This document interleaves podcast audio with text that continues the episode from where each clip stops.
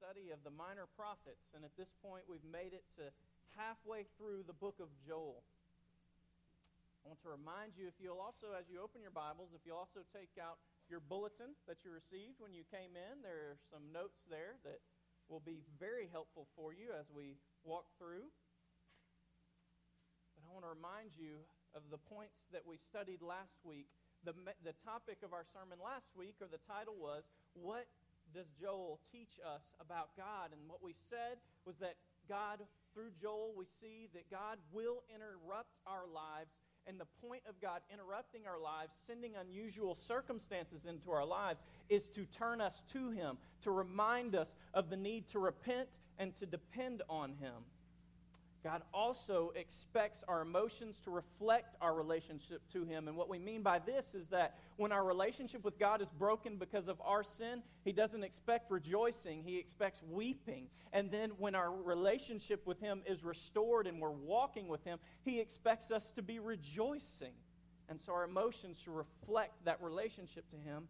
And then we also saw that God uses the earth as a reminder to us to always be repenting and returning to Him. We see this as the earth displays uh, unusual circumstances also through hurricanes, through natural disasters, and then also things, man made disasters like 9 11. And then lastly, we saw that God's desire in all of this is that He would redeem us. His desire is to redeem us, and He shows us this by leading us in the way of repentance and turning towards Him. And that also, historically, He has always redeemed His people when they've turned to Him. And so at this point this morning, we come to Joel chapter 2, verses 28 through chapter 3, verse 21. And what we want to study this morning is why do we hope? And the subtitle there you'll see is Eschatological Hope in Joel. And can anyone remind me of eschatological means? Anybody? End times. That's right. It means end times. And there are these prophecies throughout the minor prophets about what's going to happen to God's people. And this applies not only to the Israelites, but to us to us. And we're going to see this this morning. But again, we're studying why do we hope? Why do we hope? And despite the emphatic nature of the song that we have just sung about hoping in God as we die, hoping in His salvation, hope tends to be a very subjective thing in our culture. That was a very objective song about why we hope as believers. But if you go even to many Christian funerals, I would say to you that Christian hope tends to be very subjective. Sometimes when you go to a, even a Christian funeral, the talk is more about the person than about God and about Christ. But beyond Christian culture, we have all types of people who are searching for hope and who are seeking it and finding it in some sense, whether they find it in this life or whether they say everything's going to turn out in the end and this God is going to bring all people to himself. Hope is a very interesting concept because whether believer or unbeliever, all people are looking for it. All people are looking for it. But I want to suggest to you that the Christian hope was not at all subjective to the early Christians. It was not at all subjective, it was very objective. And so I want to read to you something that was written by a guy named Aristides in the early second century. You see, early Christian hope, the hope that the believers had, was even an apologetic. It was a defense of the faith because as people looked at the believers and saw this huge hope in their lives, it was a, a defense of saying, God is real. There's something weird about these people. There is something crazy different about these people. It's evident in how they live, it's evident in how they hope in all circumstances. I want to read to you something written by him in the early second century. His name is Aristides.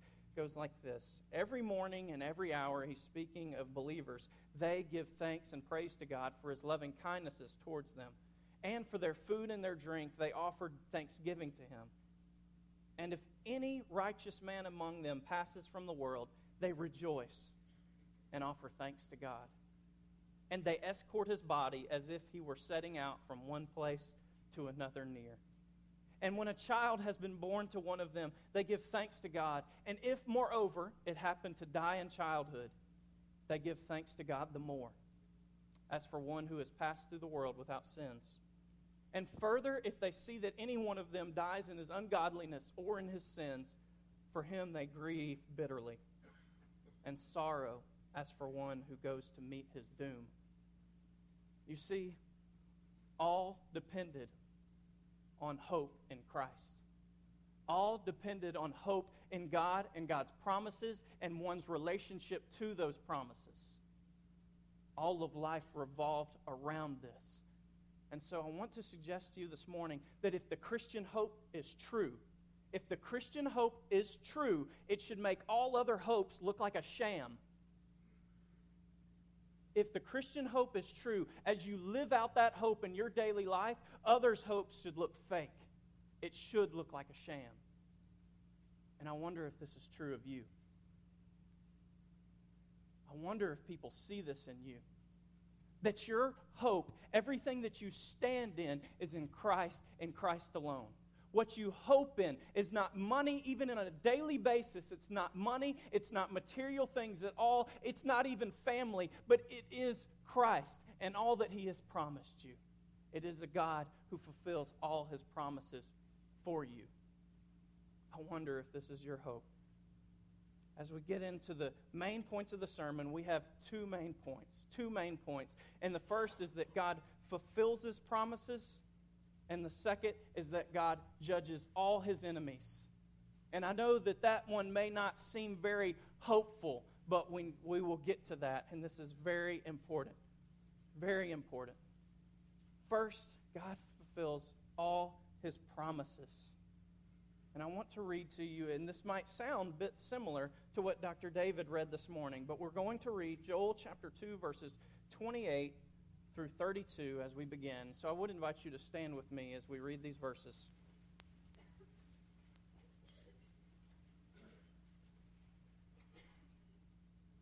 You recall that at the end, at where we ended last week, that God has restored the land to Israel. He has provided for them a rich land. And Joel begins this way in chapter, verse 28 of chapter 2 he says, And it shall come to pass afterward that I will pour out my spirit on all flesh. Your sons and your daughters shall prophesy, your old men shall dream dreams, and your young men shall see visions. Even on the male and female servants in those days I will pour out my spirit, and I will show wonders in the heavens and on the earth blood and fire and columns of smoke. The sun shall be turned to darkness, and the moon to blood before the great and awesome day of the Lord comes. And it shall come to pass that everyone who calls on the name of the Lord shall be saved. For in Mount Zion and in Jerusalem there shall be those who escape, as the Lord has said, and among the survivors shall be those whom the Lord calls. You may be seated. Lord, we thank you for this text, and we thank you that you have taught us more about what this text means in the New Testament. Father, thank you for the dependence of your word. Lord, that it is reliable, trustworthy, and that you show it to us in so many ways. Lord, thank you for the hope that we can have in you and your salvation. And we pray that your Spirit would be this, with us this morning, as even Joel talks about, that you would send us your Spirit that we may understand your word and that we may proclaim your truth more clearly. Thank you, Christ Jesus. Amen. And the first point what we see is that God fulfills his promises. Now, if you'll look to your notes, what we're going to do as we walk through this portion in Joel is we're going to hit the points very quickly so that we can move to Acts. And in Acts, we're going to show more about what these things mean. In the New Testament, we receive even more understanding of this. The first point God fulfills his promises. The way he fulfills his promises is he sends his spirit. He sends his spirit. And the main thing about God sending his spirit is that it is available to all. If you've studied much about the Old Testament and this culture, what you know is that it was a very male dominated culture, and not just male dominated, but it was also dominated by older males to the extent that some of these older males would rise in their first prayer in the morning would say, Thank you, God, that you have not made me a woman or a child. And so when God says, I'm going to send out my spirit on all flesh, your sons and your daughters shall prophesy, and all these, what the big just huge thing here is that God's Spirit is going to be available to all. And so, what you see is God is going to send His Spirit, and it's going to be available to all elder, young, male, female, master, slave. And in the New Testament, this is so clearly conveyed. We see this in Genesis 3:28, and this is where Paul gets his theology. Paul just doesn't pull this out of thin air; he pulls it straight from the Old Testament. And it says in Galatians 3:28, this is in your notes: there is neither Jew nor Greek, there is neither slave nor free, there is no male and female for you are all one in Christ Jesus. Notice that Paul is connecting Christ Jesus to the promises made in Joel. You see, these are very, very connected, that as Christ Jesus comes, these promises of God are fulfilled. And so the first promise is he's going to send his spirit, and there will be no hierarchy that all people, whether children, mothers, fathers, whoever, has access to the spirit. But what's the significance of having God's Spirit? What does this mean? The significance is that through God's Spirit, God is sending His Word. Through God's Spirit, He is sending His Word. You see that there are three ways in this passage that God will send His Word. And look at the passage in verse 28. You see, your sons and your daughters shall prophesy, your old men shall dream dreams, and your young men shall see visions. So we have prophecy. Prophecy meaning a declaration of God's truth. Sometimes we think that when God gives us the gift of prophecy, that means we're going to pre- be able to predict these future events. That's not what's happening here. When we receive the gift of prophecy, it means that we can receive God's truth and we can proclaim it. It's a very simple thing. We study God's word and we're able to apply God's word to these situations and we're able to speak God's truth. This is prophecy. Prophecy is the ability to receive God's truth and proclaim it. Also, we receive God's truth through dreams and through visions. Now, this may seem very odd to us and may not make a lot of sense, but this happens in the Old Testament. And even as we get into early Christianity, it's clear that God's people are receiving His truth in a variety of ways. A variety of ways. We can say that when they dream dreams and they see visions, it never contradicts God's word. And so it's not as if we can receive this new prophecy and new truth, but we can learn things and grow in God through these things. And so God sends us His Spirit and He sends us His Word. The way we receive God's Word is through His Spirit, and these things are accessible to all. And then, see, this is very important. He sends salvation. He sends us salvation. This is God's way of fulfilling His promises. But it's only to those who call. And notice in your notes, are called. Now, this is, some people are getting shaky in their, sheet, their seats here, but look at verse 32. It shall come to pass that everyone who calls on the name of the Lord shall be saved. For in Mount Zion and in Jerusalem there shall be those who escape, as the Lord has said, and among the survivors shall be those whom the Lord calls. These are parallel thoughts that those who call on the Lord shall be saved, but these are also the ones who the Lord is calling. We're going to get into this more in, chapter, in Acts, but notice the tension here. And this is a paradox throughout Scripture that those who call on the Lord were responsible to call on Him, but God is the one drawing. It is only by God's drawing that we do call on the Lord. In this, we're going to see that salvation and judgment coincide that as God is offering his salvation, judgment is also coming. This is what's happening in verse 32 when it says that in Mount Zion and in Jerusalem there shall be those who escape.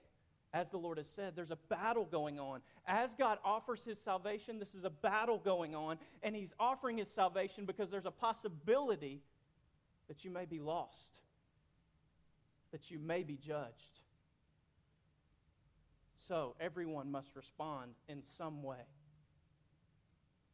Now, let's I want you to turn with me to Acts chapter 2. And this is where these promises become even more clear. And this is where Dr. David read for us this morning.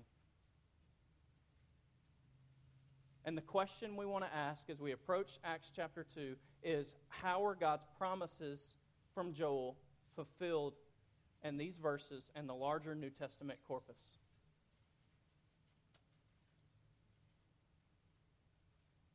We're going to take these one by one. We're not going to go through all of it at one time. begin with verse 17. Peter has said, This is what was uttered through the prophet Joel. Know that this is the Peter's sermon at Pentecost. Jesus has ascended to heaven, and in ascending, he's also sent his Spirit to his disciples. And so Peter begins to preach under the influence of the Holy Spirit. And in verse 17, the, the first words uttered are huge. And in the last days, this is what is uttered by the prophet Joel in the last days, it shall be, God declares. You notice anything different? Look at your notes. In the New Testament, God has opened a new age through the presence of God's Spirit, by the death, resurrection of Jesus, God has brought in a new age. Notice, look at Joel 2:28 in your notes. It says, Joel, when he wrote this, said, It shall come to pass afterward. It shall come to pass afterward. But when Peter speaks this, Peter's words are, In the last days it shall be. This may seem nitpicky to you. This is vast. This is huge. Very important. There's a lot of confusion caused in our culture by this remark about in the last days. Every decade, you get a new preacher who comes in and says, This happened and this happened, the Pope is doing this. These must be the last days that we're coming into. I remember a, a few years ago, preachers got on a kick of they heard about the European Union and they said that the European Union was clearly laid out in the book of Revelation and the anti, it was the antichrist. It was the revelation of the antichrist and now we're in the last days because the European Union was formed. But what Peter says is that the last days started as soon as the spirit was sent. And the spirit being sent is connected with Jesus' life death and resurrection you see, what's important here is that no other person can bring in the last days, only Jesus brings in the last days. And so, when you, you don't need to think about what the Pope is doing. The last days are not significant because some other person. The last days are significant because Jesus has sent his Spirit and he has called his people to mission. Called his people to mission. And so, what the last days are to be characterized by is the fullness of His Spirit and the proclamation of His Word. What you see throughout the book of Acts, how the disciples live in response to these last days, is they proclaim His Word and they do His mission, which is ministering to people. They feed the poor, they help those in need. This is how we live in the last days. There are many people I've worked with, and especially in, in, evangelism that you encounter, who are always eager to find out what's going on in the book of Revelation. But when you want to talk to them about trying to live out the gospel, they cut off. They don't want to talk about that. They only want to talk about the, the last days. But I want to suggest to you that the last days are here. The last days are here because Jesus came. And you may say, well, it's been a long time. These last days are going on for a long time. But we're also reminded in the scripture that God is not slow in keeping his promises, as some understand slowness, but he is patient, not wanting anyone to perish, but all to come to repentance. A day is as a thousand years to the Lord, and 1,000 years as to a day.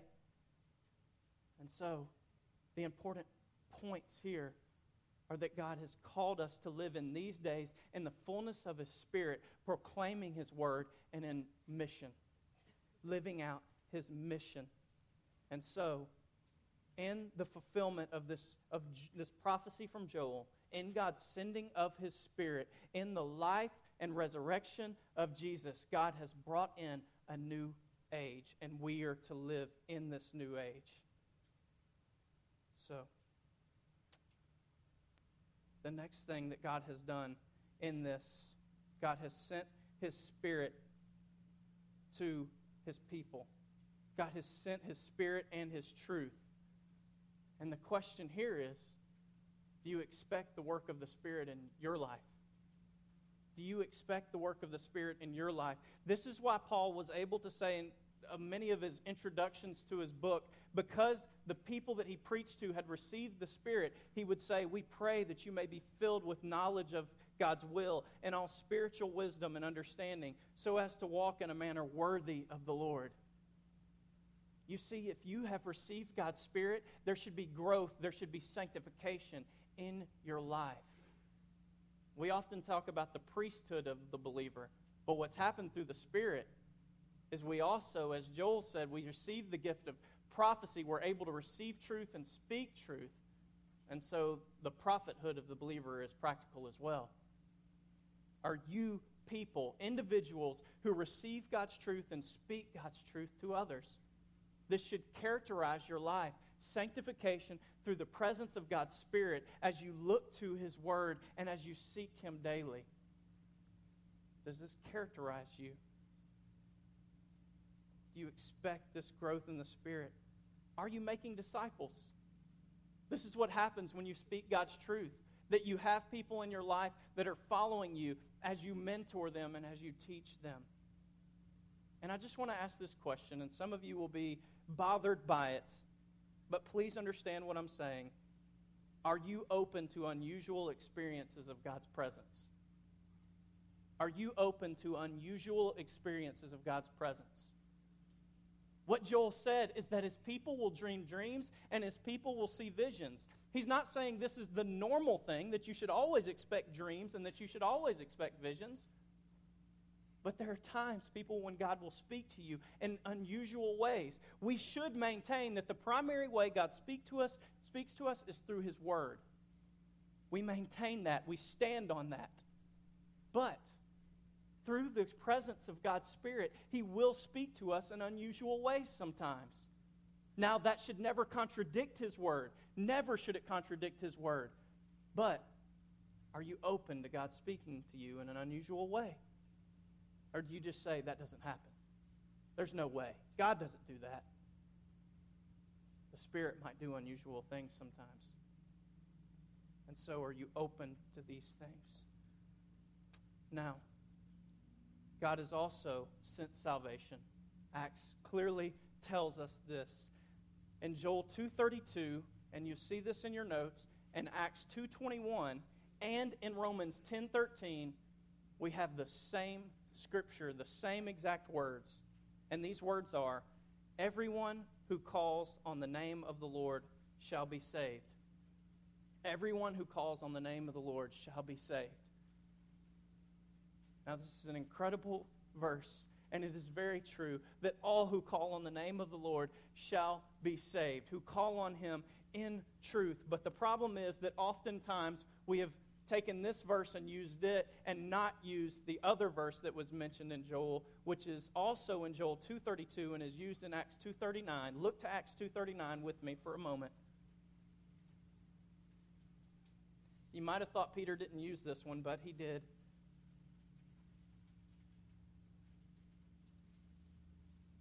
Acts 2:39 For the promise, Peter says, is for you and for your children and for all who are far off, everyone whom the Lord our God calls to himself. You see, everyone who calls on the name of the Lord shall be saved, and everyone whom the Lord calls to himself.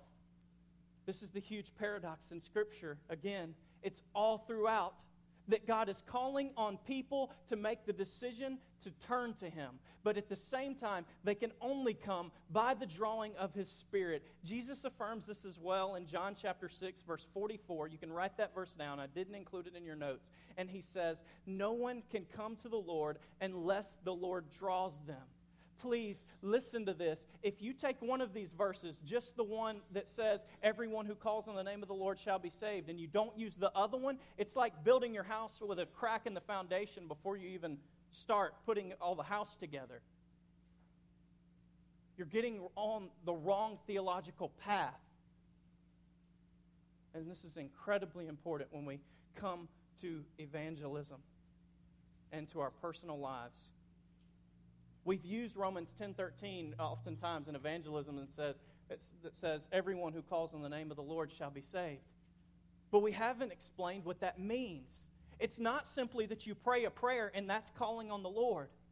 Calling on the Lord is to identify with the Lord consistently in your life. And so, if you've just prayed a prayer and you've thought that that's what salvation is, that one time calling upon the Lord to save you, that's not it. Is your life constantly characterized by devotion to God, by love for Him, faithfulness to Him? This is what he means when he says, everyone who calls upon the name of the Lord. It's a continual calling upon the Lord, devotion to him. And so, for you personally, are you consistently identifying with God? Can people look at you and say, this person knows God, walks with God, is devoted to God? And then, another practical application for evangelism. Are you responsible for giving anyone a false assurance about their salvation? You see, we often talk about the eternal security of the believer. Once saved, always saved. We've all heard it. And I'm not saying it's not true. But if you comfort someone else who isn't walking with the Lord,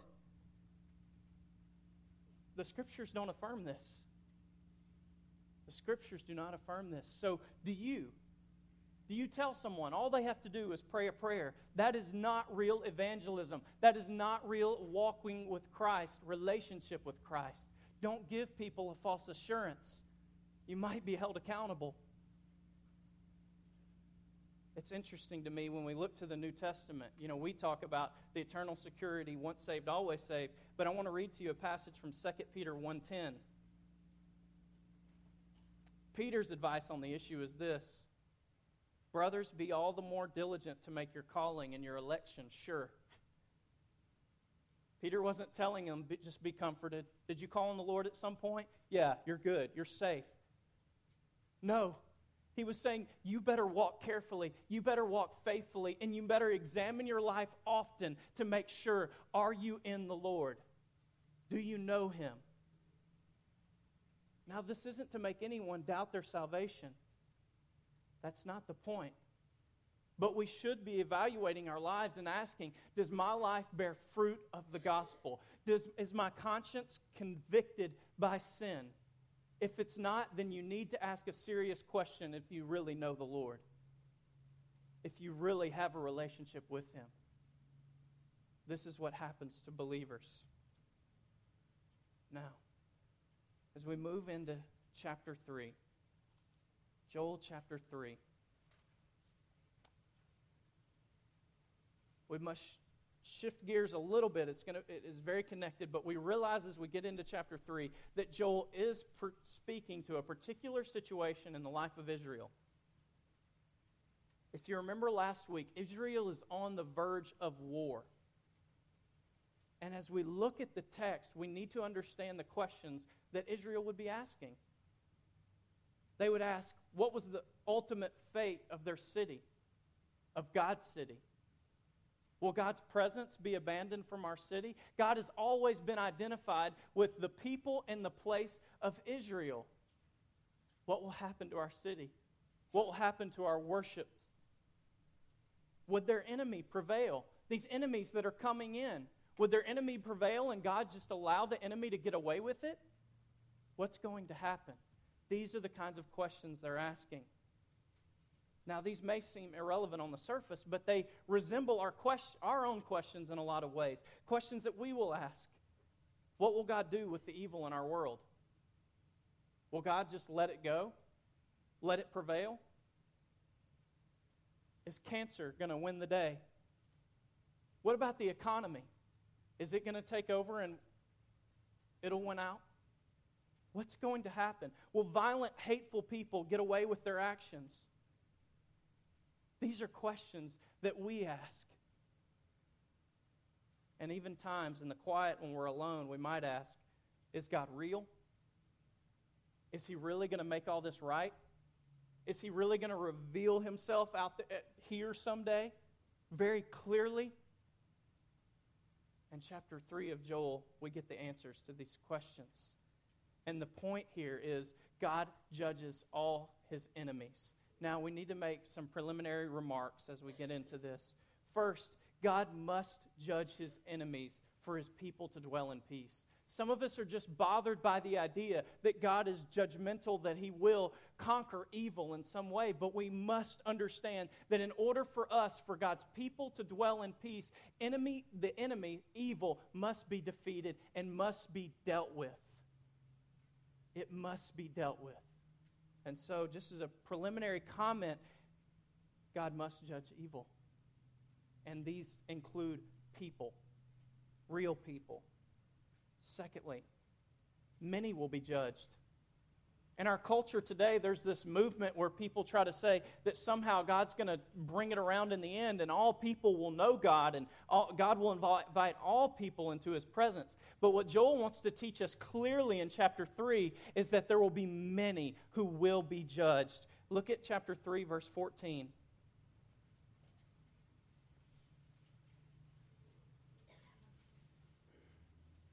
This valley of decision, know this, the valley of decision Joel speaks of is called the valley of judgment. Valley of Jehoshaphat. The name means God will judge.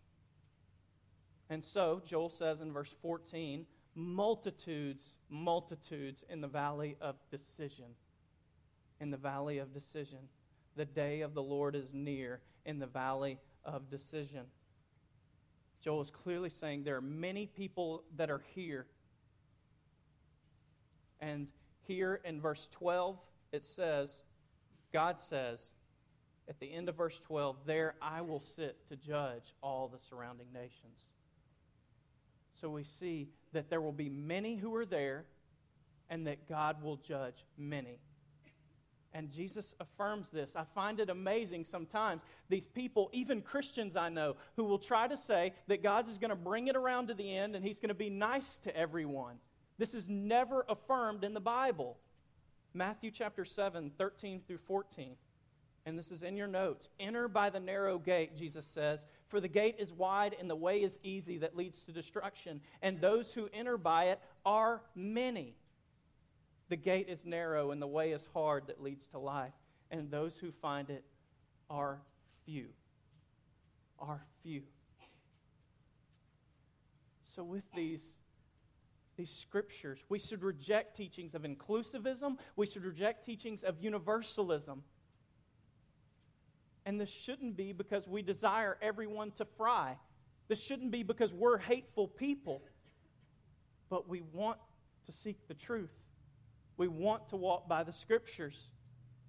Now, we need to hold in this that God is not some ogre who's waiting to judge everyone and just be hateful to everyone, but He's also not a passive parent who's easily appeased by a cute face. God desires faithfulness, repentance. So, one more preliminary point here judgment is not a time for decision making, there is no more time for repentance. What's happening here in this valley of judgment, it says valley of decision, valley of decision, but God's the one making the decision when the people come to the valley of judgment, they have no more opportunity. It is God who makes the decision and God who gives the judgment. And so there's a very practical application here. When we were in Washington, D.C., with the youth, we were at Capitol Hill Baptist Church, and the guy who was preaching used an illustration that I thought was, was very helpful. He said that trying, some of us will try to continue in sin and we think that one day we're going to repent. One day we'll, we'll repent and we'll get rid of all of it. And he said, This is like uh, me having a blindfold on and holding a lit stick of dynamite and just waiting and saying, I'll throw it away. I'm going to throw it away. I'm going to throw it away. It could blow up at any time. And you have no way of knowing. So, the practical application here if you think that one day you're just going to repent, that you're going to get rid of your sin, judgment will come and you will have no more time to make a decision. No more time. When judgment comes, it's not a time for your decision. God will make the decision and evil will be judged. So, the main things we want to say about this, after saying these pre- preliminary remarks, God must judge his enemies for us people to dwell in peace. Many will be judged, and this is not a time for us to make a decision. God defends his people. This is why God is coming to judge, because one of these reasons is because God defends his people. Before I move into the scriptures in Joel, I want to make clear that this includes us.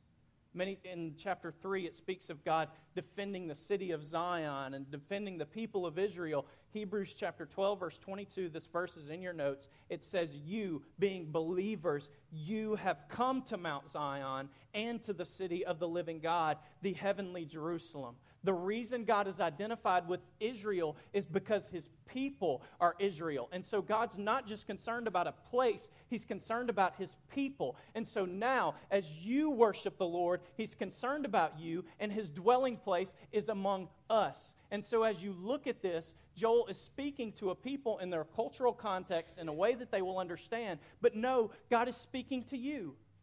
You. We are his dwelling place. So Joel chapter 2 verses uh, chapter 3 verses 2 through 3, God says, "I will enter into judgment on behalf of my people and my heritage." You see, God has been working this plan of redemption all along, and He was working this plan for Israel. And these people come in, He speaks of nations such as the Philistines, and they have come in and they've tortured the people of Israel, even bringing them out of their land. And so God says to these who have attempted to destroy Israel, I will destroy you because you've intervened, you have come into my plan of redemption. You have tried to destroy my plan. And so the reason that God, He is defending His people against all people who have tried to mess up His plan. And so His plan is to redeem a people. And for all those who try to get in the way of that, he will judge. He will judge. All who work against God's plan, he will judge. Joel chapter 3, verse 16. The Lord roars from Zion and utters his voice from Jerusalem, and the heavens and the earth quake, but the Lord is a refuge to his people, a stronghold to the people of Israel. This language that we see when Lord, the Lord is roaring from Zion, He's uttering His voice from Jerusalem, the heavens and the earth quake. This is judgment language. God is judging the earth. But what He's saying is while everyone else is trembling because judgment is coming, even the heavens and the earth are shaking, He says, I will be a refuge for my people. I will guard you from this destruction, and I will protect you. You see, the Lord is defending His people. Do you trust Him as your defender? Or are you always trying to defend yourself? This has enormous practical application for even everyday life. Do you constantly find yourself trying to stand up for yourself and defend yourself against accusations? Or do you trust the Lord as your defender? Have you put your whole hope and your trust in Him as the one who will defend you every day of your life and particularly on the last day?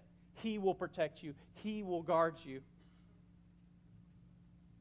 The Lord's people will be protected by His presence, even in judgment of everyone around us.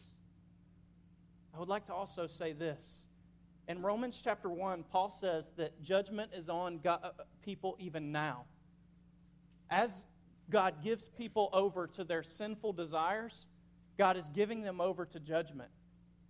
But what God says here is that God will protect his people even in the midst of judging others. And so I wonder are you turning away from sin even in your daily life and allowing God to protect you from the effects of sin that are all around you? Are you falling into a culture of sin? Are you allowing God's presence to protect you on, on a daily basis from the effects of sin all around you? And the way that you do this is by constantly finding your refuge in Him, by constantly falling on your face, loving Him, honoring Him, seeking Him in every way.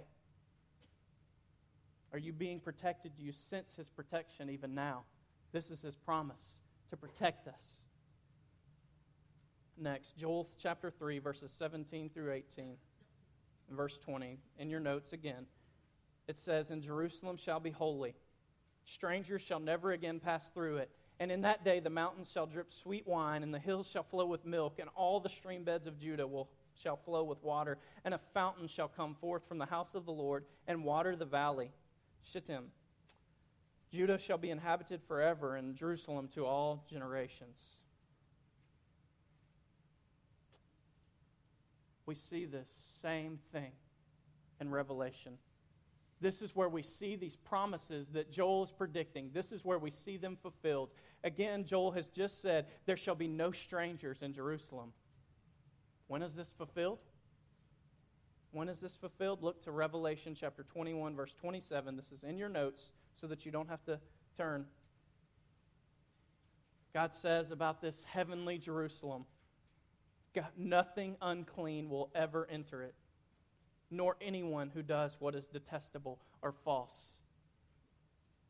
God's people will be brought into a land and they will never be persecuted, never be made fun of, never be bothered by evil again,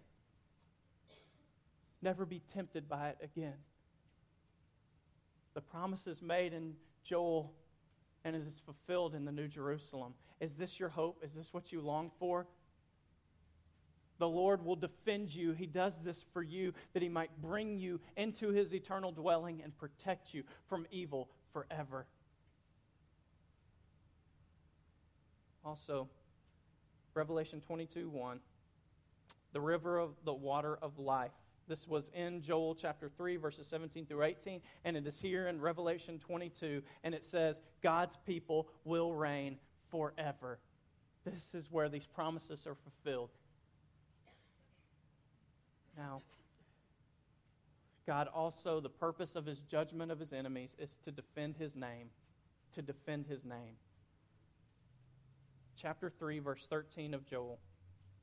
He says, Put in the sickle, for the harvest is ripe. Go in, tread, for the winepress is full. The vats overflow, for their evil is great. Their evil is great. The language here is found in Revelation chapter 14. Revelation chapter 14. If you'll turn there with me, and we'll be done shortly.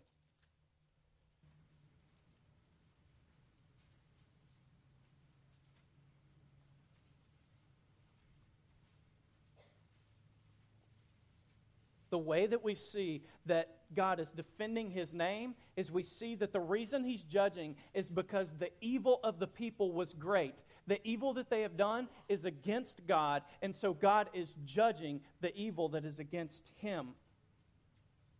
In Revelation chapter 14, beginning in verse 14 says, Then I looked, and behold, a white cloud, and seating on the cloud, one like a son of man, with a golden crown on his head and a sharp sickle in his hand. And another angel came out of the temple, calling with a loud voice and sat, to him who sat on the cloud, Put in your sickle and reap, for the hour to reap has come, for the harvest of the earth is fully ripe. So he who sat on the cloud swung his sickle across the earth, and the earth was reaped, judged. Then another angel came out of the temple in heaven, and he too had a sharp sickle. And another angel came out from the altar, the er, angel who has authority over the fire, and he called with a loud voice to one who had the sharp sickle Put in your sickle and gather the clusters from the vine of the earth, and for its grapes are ripe.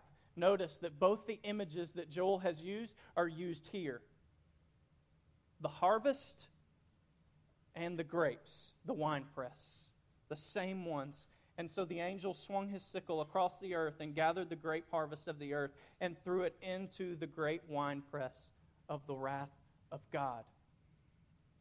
Joel is pointing to a day when all evil will be judged, all evil will be taken because it is evil against the name of the Lord, who is pure, holy, and righteous. Righteous. Then Joel 321 321. God says, I will avenge their blood. Blood I have not avenged, for the Lord dwells in Zion. God will defend himself. He will defend his name against all evil it's very interesting that in the midst of all this hope that God is offering for his people, the last verse of the book of Joel is judgment. Is judgment. And so, for those of you who are like, why are we talking so much about all this judgment? It is very, very important because the question is where will you be? Will you be judged? Or will you be one of these who we talked about from the book of Acts, who God sends his spirit to and God has sent his salvation to? Will you be saved? We need to be cultivating a fear of the Lord within us, and so that we will not be the ones who will be judged in these cases. I want to challenge you again with what Peter says make your calling and election sure. You don't want to risk it. You don't want to risk it. I want to close here with chapter 3, verse 20. It says, Judah shall be inhabited forever, and Jerusalem to all generations. Judah shall be inhabited forever, and Jerusalem to all generations. God is speaking of the day that we've talked about in Revelation, the heavenly Jerusalem that comes down, and his people dwell there with him forever and ever. And as we said earlier, the passage says his God's, God's people reign forever. Reign. There was a book written recently called Why God Won't Why Won't God Go Away or Why God Won't Go Away. It was talking about a lot of people who are offering arguments against God's existence and all of these things. And so he's defending that and saying why God won't go away. And I suggest to you that the reason God won't go away is because he's real and his hope is real and he is preserving his people and he will never go away. His city will be inhabited forever. Is this your hope? Is this your main hope? The main points this morning. God fulfills all his promises. All his promises. This is connected with Christ Jesus that he came, he lived, he died, and he rose from the dead. And in that, he has sent his spirit. And the last days are here. We are living in them. We are called to mission and proclamation of the gospel. And as we do that, God's judgment is coming and he will judge all his enemies. All his enemies in defense of his people and defense of his own name. Is this the hope in which you stand? I hope, believers, that for you, hope is not a subjective thing, it is very objective so that when your funeral comes, it won't be a proclamation of you and how well you lived life and about you, but it will be a proclamation of the gospel, of resurrection, of hope. That is hope. Hope is not subjective, it is objective. This is our only hope, now and forever. And so, as we close, I'll ask Stephanie to come forward. This needs to be a time of repentance if this isn't your only hope, you need to turn. You need to turn. God's judgment is coming, and it will come on you. Are you sure? Are you sure? And so, for believers, this needs to be an evident hope in your life as you share life with people every day. That even as you take your food, that even as you eat with your family, you proclaim hope through prayer, through thanksgiving. that even as you go to bed at night, are you studying with your family? Are you teaching them about the gospel? Is it evident that it's always your hope? Dads, you should be leading in this. You should be cultivating this in your home. College students, is this your priority? The church and the gospel. This is what God has called us to give our lives to. Again, don't wait. Judgment is coming, and it could come any day. So, I want to provide this time. If you'd like to pray, we'll be here. Mr. Al's available, and Dr. David is available, and would love to speak with you if you'd like. But I want to invite you, if you want to come up here and pray and repent, or if you want to kneel at your seat, make this your hope. Trust that it is the only hope and that there is nothing else. Let's pray. Father, we thank you for your great salvation. We thank you for your spirit to accompany us, to lead us in this life, that you have given us your truth through your spirit, that you've given us your word to understand, to speak, to proclaim to others. Lord, may we trust that this is the only hope. God, may it abide in us and may it overflow from us. Lord, thank you that thousands of years ago, you spoke this through the prophet Joel. And then hundreds of years after that, you fulfilled it through Jesus. Thank you for sending us your son. Thank you for keeping your promises, God, and that you will return to us. We praise you, Lord. We pray that you would lead us. God, that you would draw more to yourself. Lord, that we would always proclaim your gospel faithfully. Pray this in the name of Jesus, your Son.